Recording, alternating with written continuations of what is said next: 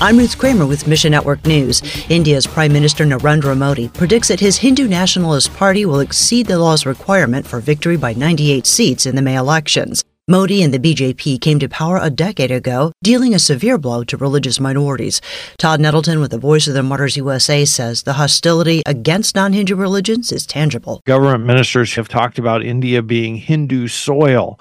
The very soil of our country is Hindu soil if you're not Hindu, you really don't belong here. You can imagine how Christians and Muslims and other religious minorities respond to that message. Ask the Lord to protect his followers in India. Authorities often use state anti conversion laws as a premise to persecute religious minorities.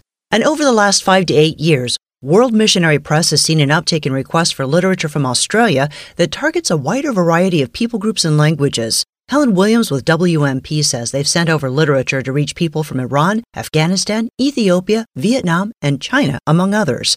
WMP's literature is crucial because they're hearing from people in Australia that Christian literature is very difficult to come by. Williams says, We would like to be able to expand a little bit more and maybe get a centralized distribution point, something like that, so the material is more readily available. That would be a one way to pray for us. But for them, I just say pray for the Lord to just give them great opportunities and great joy in being able to share the word in so many languages to whoever they meet. Pray that God would continue to work through WMP. Thanks for listening to Mission Network News, a service of One Way Ministries.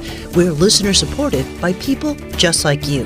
So by giving to Mission Network News, you enable us to keep the stories of God's kingdom coming. So join us here on Facebook, Twitter, or Instagram. You can also find us on Alexa, iTunes, or TWR360. Look for links at missionnews.org. I'm Ruth Kramer.